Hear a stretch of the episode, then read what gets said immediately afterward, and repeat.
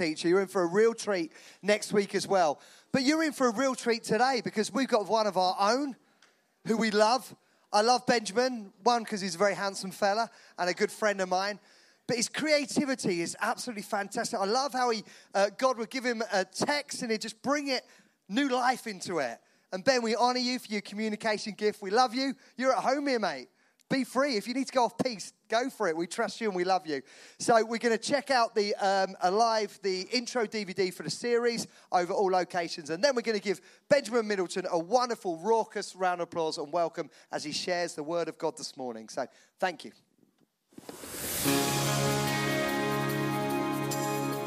Welcome to our Easter series. Each year we try to find fresh understanding as we look at the Easter story we aim to faithfully walk through the story of Jesus' trial, crucifixion, burial, and resurrection in a way that we can all identify with. This year, we are considering Easter through women's eyes. It's very noticeable in the Gospel accounts how much women figure in the narrative. It is also striking how close and involved they are in the events. This week, our subject is Near the Suffering.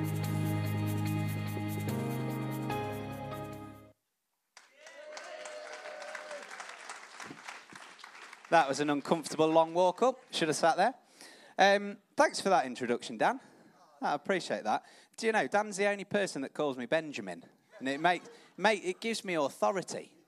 Makes me feel really good when he calls me Benjamin. Does anyone know what the name Benjamin means? Son of the right hand. Who sits at the right hand of God? Jesus. Just saying. So, um, Easter through women's eyes. I know what you're thinking. Why is this guy coming up to talk about Easter through women's eyes? Um, and I'll be honest with you, I genuinely thought the same. I read the notes and I'm like, I'm not really sure um, they've lined this rota up correctly because I'm not a woman. Um, but actually, the more I thought about it, the more I, um, I prayed about it and, and sort of spoke to God about it, the more I thought, actually, I'm well equipped for this. Because I don't know whether you know, but I've spent the last 15 years trying to understand life through women's eyes. Um, I have a wife, those that don't know, I have a wife, three kids, and genuinely, most of my day is spent thinking, why are you doing what you are doing? Right, pal? Um, so, like, genuinely, the cat's watching the telly and she's like crying at adverts. I'm thinking, why? What is going through your head? Peyton, it doesn't matter how many times I ask her to turn the light off in a bedroom, she doesn't. And I want to understand the perspective of her brain.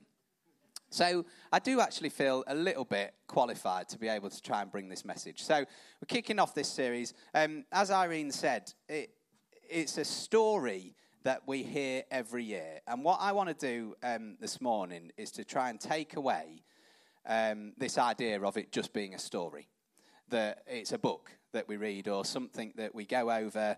Oh, yeah, it's Easter time again. Let's dust off the little Easter book and, and read this story about what Jesus did. I want to try and dispel that a little bit because um, to me, I don't know about you, but to me, this is the most significant thing that has ever happened in history. When Jesus died on the cross, um, it wasn't just for the people at that time, it was for me. He, I genuinely believe he had me in mind. And I genuinely believe he had you in mind when he did that. So, we're going to unpack this. And, um, and because I don't want it to feel like it's just a story that we, we dust off and we read, um, we're going to try and look at it through a different perspective. Um, so just set some context um, as to why we do this. Has, there, has anybody ever had an occasion where their dad or their granddad or, or, or the mum has, has told a story a, a family meal or something? And then it gets told and told and told and told and told again. And there's this like huge difference, isn't there, between the first time they tell it, you know, that my dad's been fishing and he caught a fish this big, and he gets into the detail and you understand all of it through his perspective.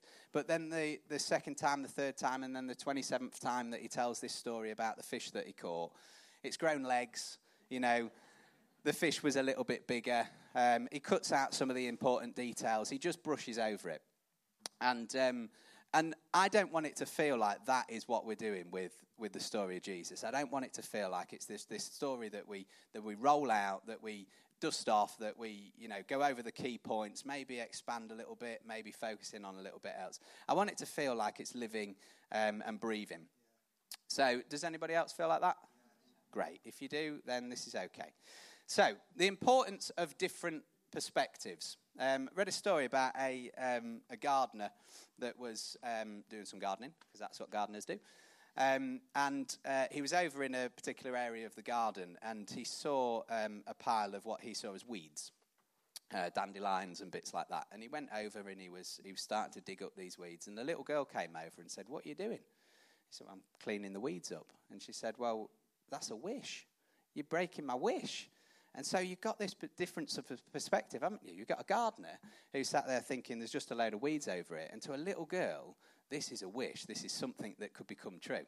So um, the importance of perspective is huge, isn't it? And um, in our Connect group at the minute, we are doing the marriage course. Very important to understand perspective when you do the marriage course. Um, we've had some great little stories in there about how um, maybe a man's perspective and a wife's perspective are a little bit different to a story, um, but that's been good. Um, so it is important, isn't it, to understand um, stories from different angles. So that's why we're doing what we're doing. We're understanding it through the eyes of women. Because when I read the Bible, I often, um, I don't know whether you do this or whether this is just me and I'm just a little bit weird. Do you ever read a quote and you, when you read it in your head, it sounds like the person that the quote is? Is that a thing? So, like when I read, like um, when I used to read Fergie's quotes after the Man U games, it would be in a Scottish accent in my head. Is that what people do? A few nods, okay? A few weird people in there. Um, and because, I, I, don't know, because I do that, I think when I read some of the stories in, in the Bible, I kind of hear this narrator voice. Um, you know, like the guy off the X Factor. That's how it sounds sometimes um, when I read the story. And I, so I get a little bit of the narrator's perspective as to, oh, what's going on in this story? Um, but I think sometimes when you put yourself in the story and when you imagine it from one of the other characters, you get a little bit of gold, don't you? Um, so, you know, I, I genuinely believe that um, the Bible is God breathed. You know, it is inspired um, by God. But I also accept that it's written by people. And it's their sometimes their perception of what's God saying in that moment. So, but I think because it is written by people and there's a, it's got its own context, it's got its own purpose, there's an audience that that book is written, written about. Sometimes what I think God encourages us to do is to put ourselves in the story. And um, because it's God breathed, we sometimes get these little seeds that come out of a story, don't we? that is just like, wow, I didn't, I wouldn't have seen that before if I hadn't imagined it from that guy's perspective or her perspective. So, um, as I prepared this morning, and we've looked at it through the eyes of um, of a woman, um, I think there's two key things that we can pull out of this story that um, that I think are going to help us. Um, so, I'm going to share that. So. Um, it's from Matthew 27. If you've got your Bibles, then um, get them out have a read with me. It's from the NIV. It's quite a long passage, so I'm just going to read. Meanwhile, Je- Jesus stood before the governor, and the governor asked him, Are you the king of the Jews? You have said so, Jesus replied. I love that about Jesus. Isn't it great, isn't it? He does he, he, he, how he handles this whole situation, I think, is incredible. He said, Well, you've said I am. Um, so when he was accused then by the chief priests and the elders, he gave no answer. Then Pilate asked him, Do you hear the testimony they're bringing against you?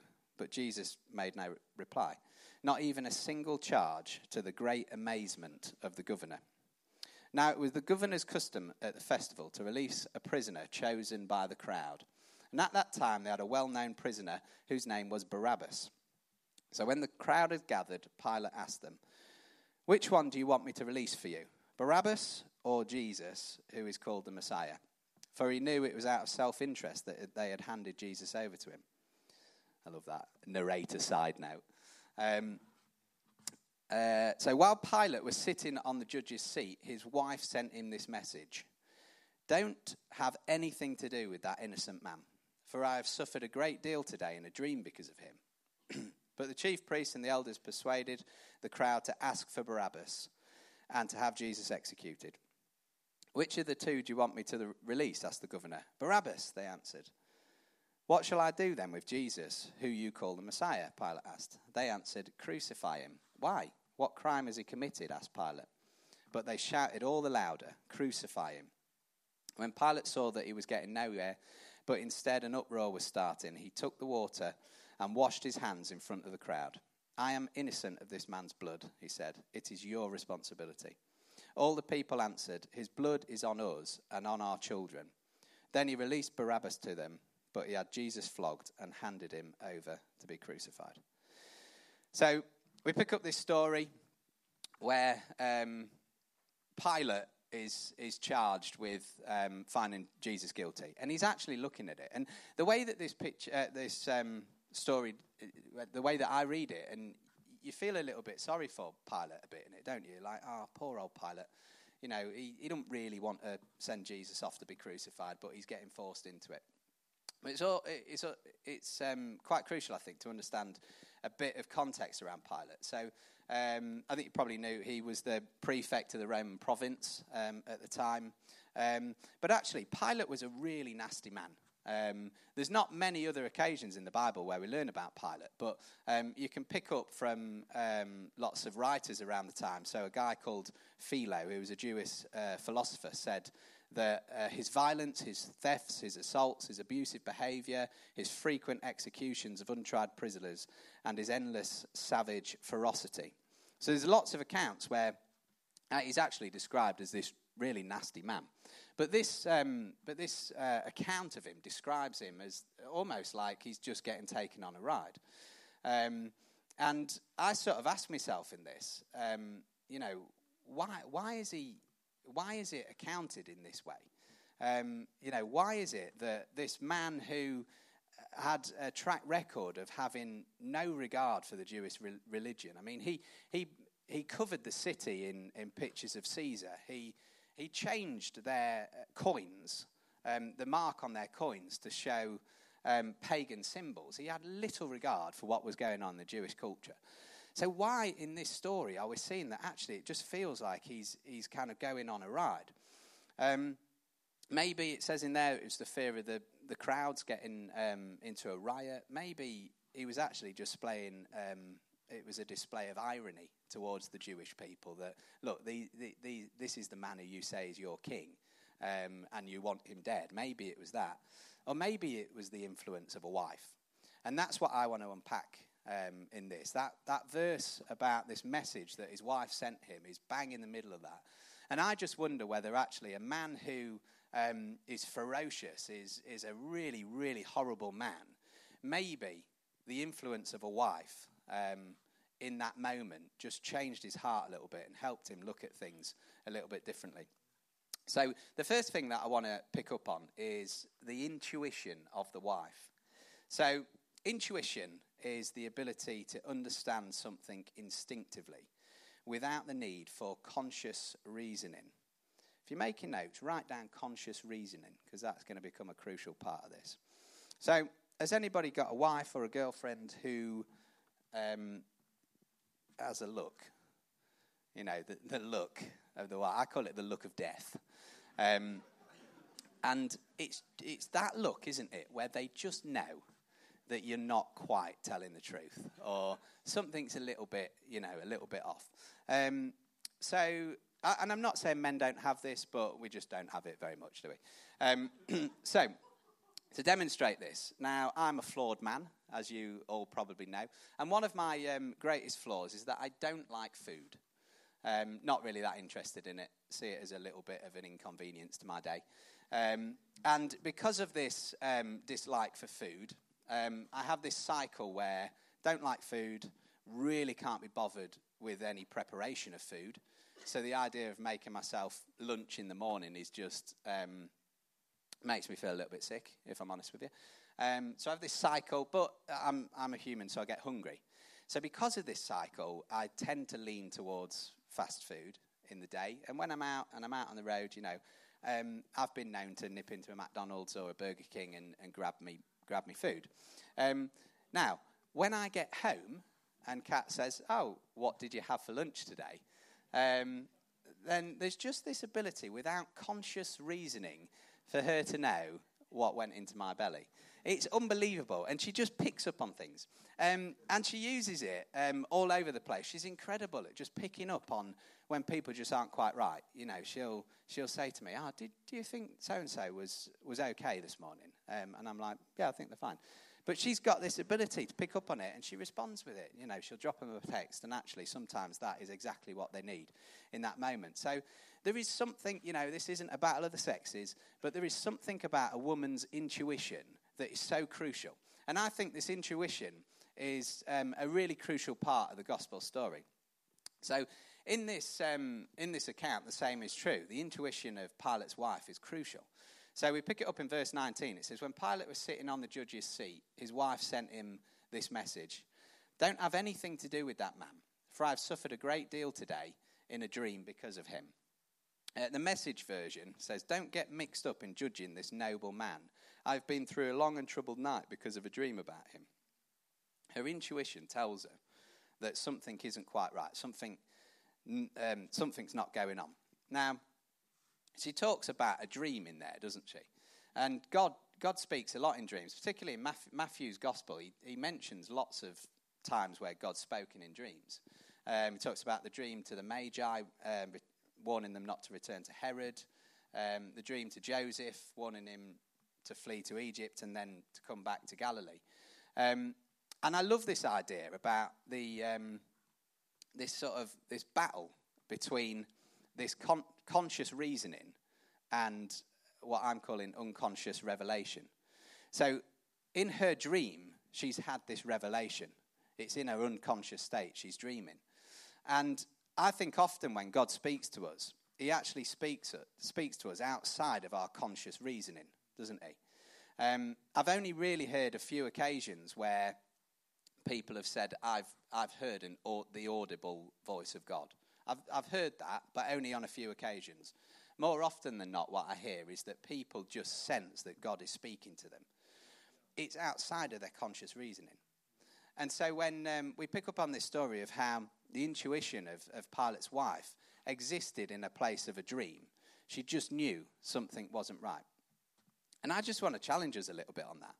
Because how many times have, um, not necessarily through a dream, but how many times have we felt like God has prompted us or spoken to us and then applied some conscious reasoning to it?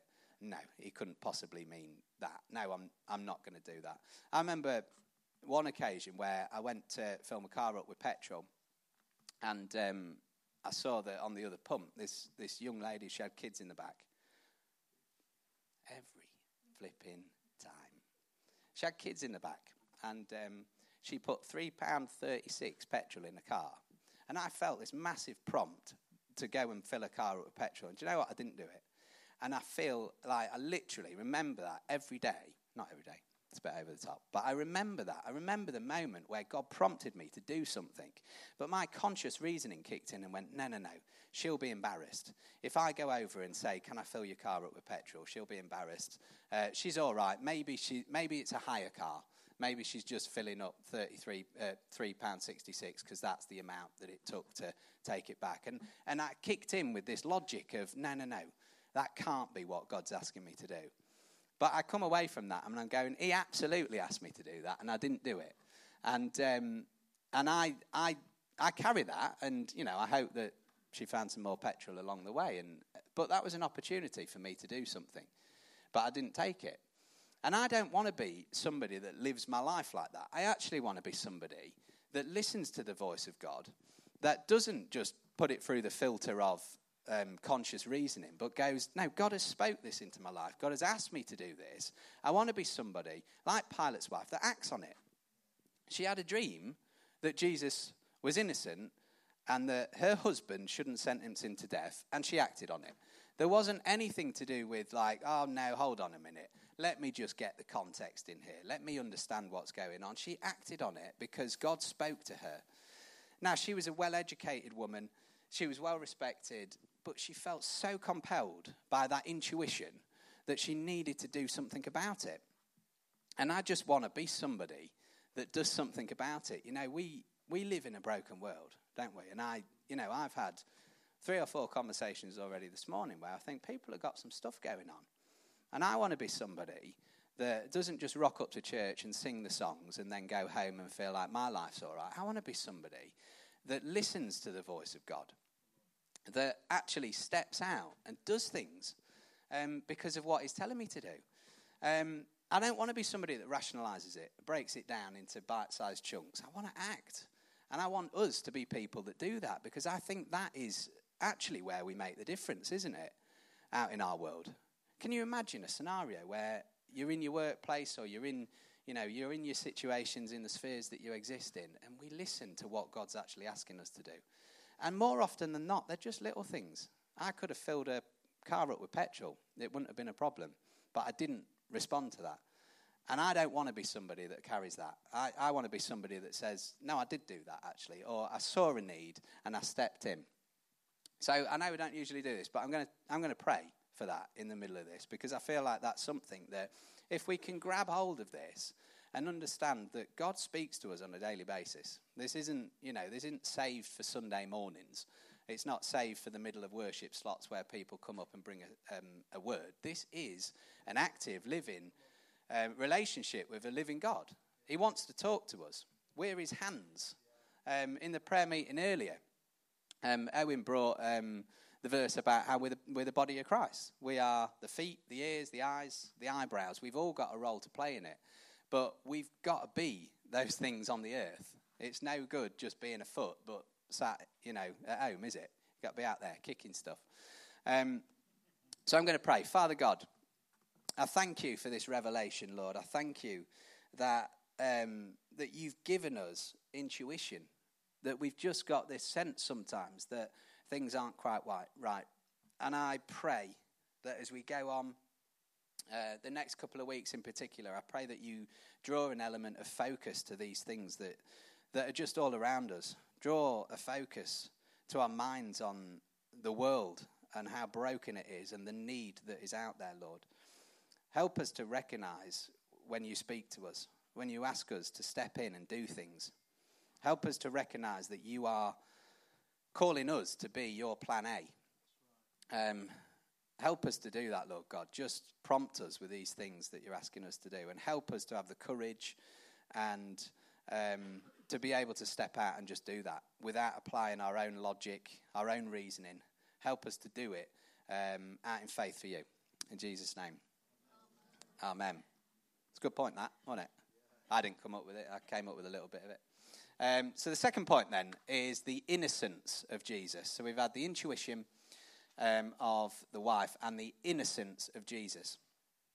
Pilate's wife had a revelation of Jesus' innocence. That was the revelation. But it was her intuition that caused her to act on it. The revelation was his innocence. So let's just read that verse again. While Pilate was sitting on the judge's seat, um, his wife sent him a message. Don't have anything to do with that innocent man, for I've suffered a great deal today in a dream because of him. Now, when I was planning for that, I read that verse so many times because I'm like, that is harsh. Like, when I first read it, I was like, you're being really harsh there. I've suffered a great deal today in a dream because of him. Don't have anything to do with him. That's how I read it. And then I dwelled on it a little bit more. And I looked at some different versions, and I understood that actually um, I think what she's doing is this is this is her getting the revelation of Jesus' innocent and feeling what that meant in that moment. She felt this deeply. She understood that this man who had committed no sin was on trial and was about to be killed. And she had the revelation and she felt it. So when she said, I suffered a great deal in a dream, I genuinely think that she was up all night toiling with herself that how on earth can this happen? That this man who has done nothing wrong is going to die. And I think she struggled with it so much to the point where she was like, I've got to do something about it. So she whipped out her phone and she sent a little WhatsApp to, um, to Pilate. Um, and, and you can see as the story unfolds that actually, I think Pilate tries a little bit to heed um, the, the input from his wife. I think he does, because it does, like I said before, we feel a bit sorry for him that he tries, you know, he gives the opportunity. Um, but when I when I sort of looked on this, um, I think there's something so crucial in it. And if you've seen this before, then you're better than me. But I saw it for the first time, and um, I think that the timing of when she sends this message is so crucial, um, because it's only when the option to um, exonerate Barabbas comes into play that she speaks. So we're going through the story, and like Pilate's going, "Do you, you know, Jesus? Do you agree with what they're saying? Do you have anything to say?" He's trying to give him a get out of jail free card at that point. Do you have anything to say? I'm giving you a chance so I can, you know, get you out of this, mate. Wink, wink. And then he doesn't take it. He doesn't say anything. And then he thinks, "Oh, hold on a minute. I've got another, I've got another card up my sleeve. I can play this card. You know, I can say that." Um, somebody's going to go free today, guys. Don't worry about it. You know, do you want Barabbas, this bad man over here, or do you want Jesus, who you call, you know, the Christ? Do you want this man? I can imagine it, can't you? Um, and it's only at this point when um, when he starts to throw into the mix of Barabbas that his wife speaks up, because I think she's, you know, I don't know where she was or what she was watching, but I can imagine she was in and around the events that were going on and thought, no, hold on a minute. Don't give him the option. Like, this man is innocent. He's not. Jesus is innocent. So she sends this message. And it's almost like the idea of this guilty man going free is so offensive to her that she has to act. It is, isn't it? Let me repeat what's going on here. The idea that a man who is sinful goes free and Jesus dies is so offensive to her that she has to do something about it. Is it me or is that not the gospel? That is the gospel in a nutshell, isn't it? And she, I genuinely feel she felt the full force of what was going on in that. When you sometimes, it's sometimes just, it, you glaze over it a little bit. Yeah, she thought Jesus was innocent, but the extent of his innocence in her revelation was something that I, I honestly think, trying to put myself in her shoes, she was like blown over by. She was like, this is not just. The injustice rose up in her. Um, and she had to do something. But isn't this amazing about the way that God works, isn't it? That in amongst all of our mistakes and um, all of the things that we do wrong and the things that we put ourselves first, He still manages to find a way to weave His plan through it all. Can you imagine the priests and the elders at the time walking around when this was going on?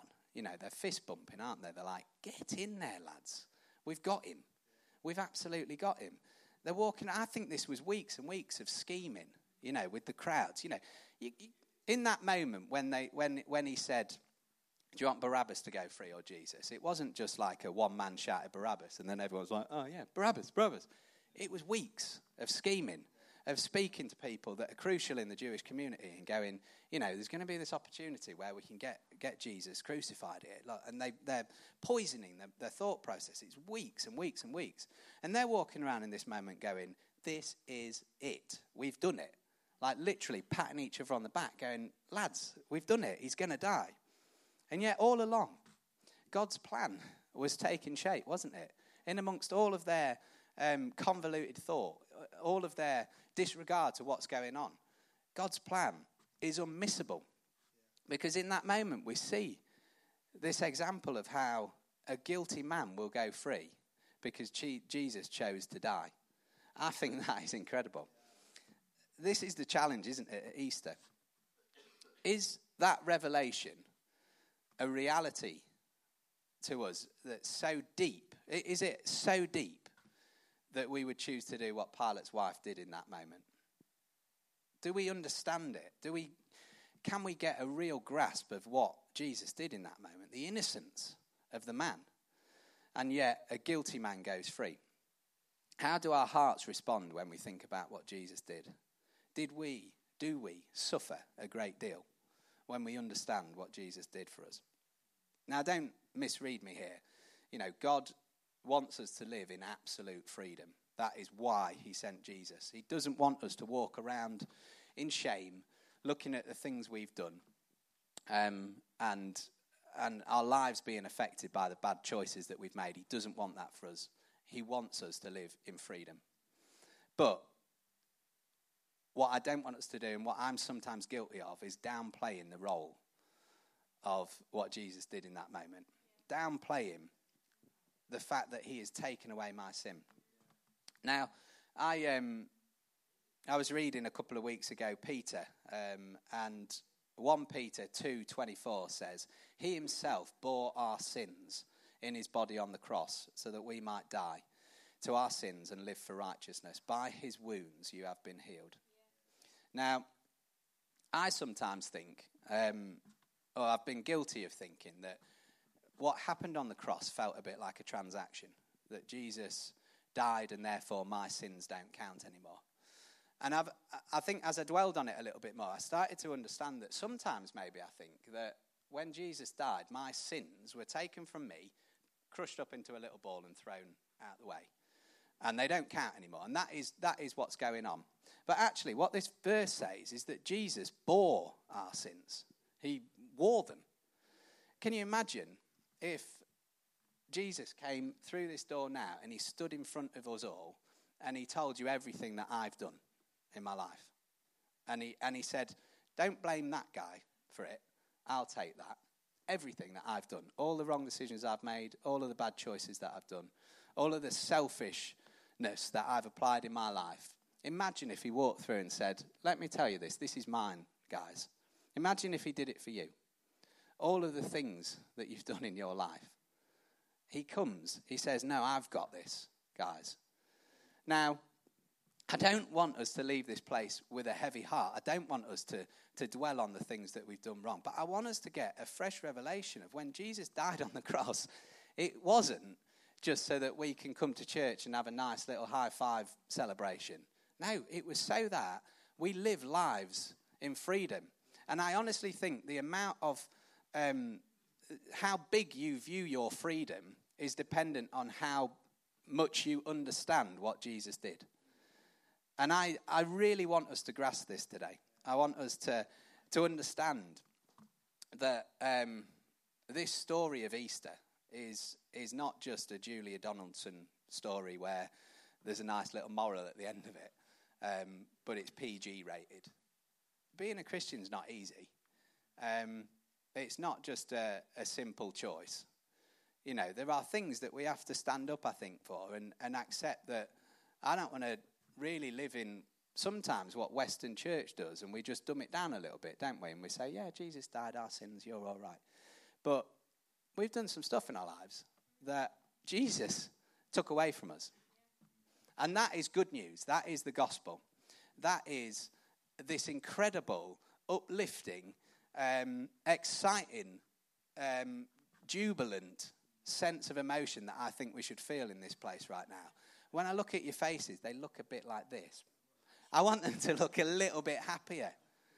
Because this isn't about what you've done. This has never been about what you've done. We're flawed. We're all flawed. We're going to make mistakes. No, this is about what Jesus did in that moment. And I think, you know, Pilate's wife got that full revelation of what he was doing, of how he took away, yes, amen, how he took away the sins of Barabbas how he took away the sins of me and how he took away the sins of you. So, there's a couple of challenges, I think, as we uh, come to an end. Um, I think we need to listen to the voice of God more.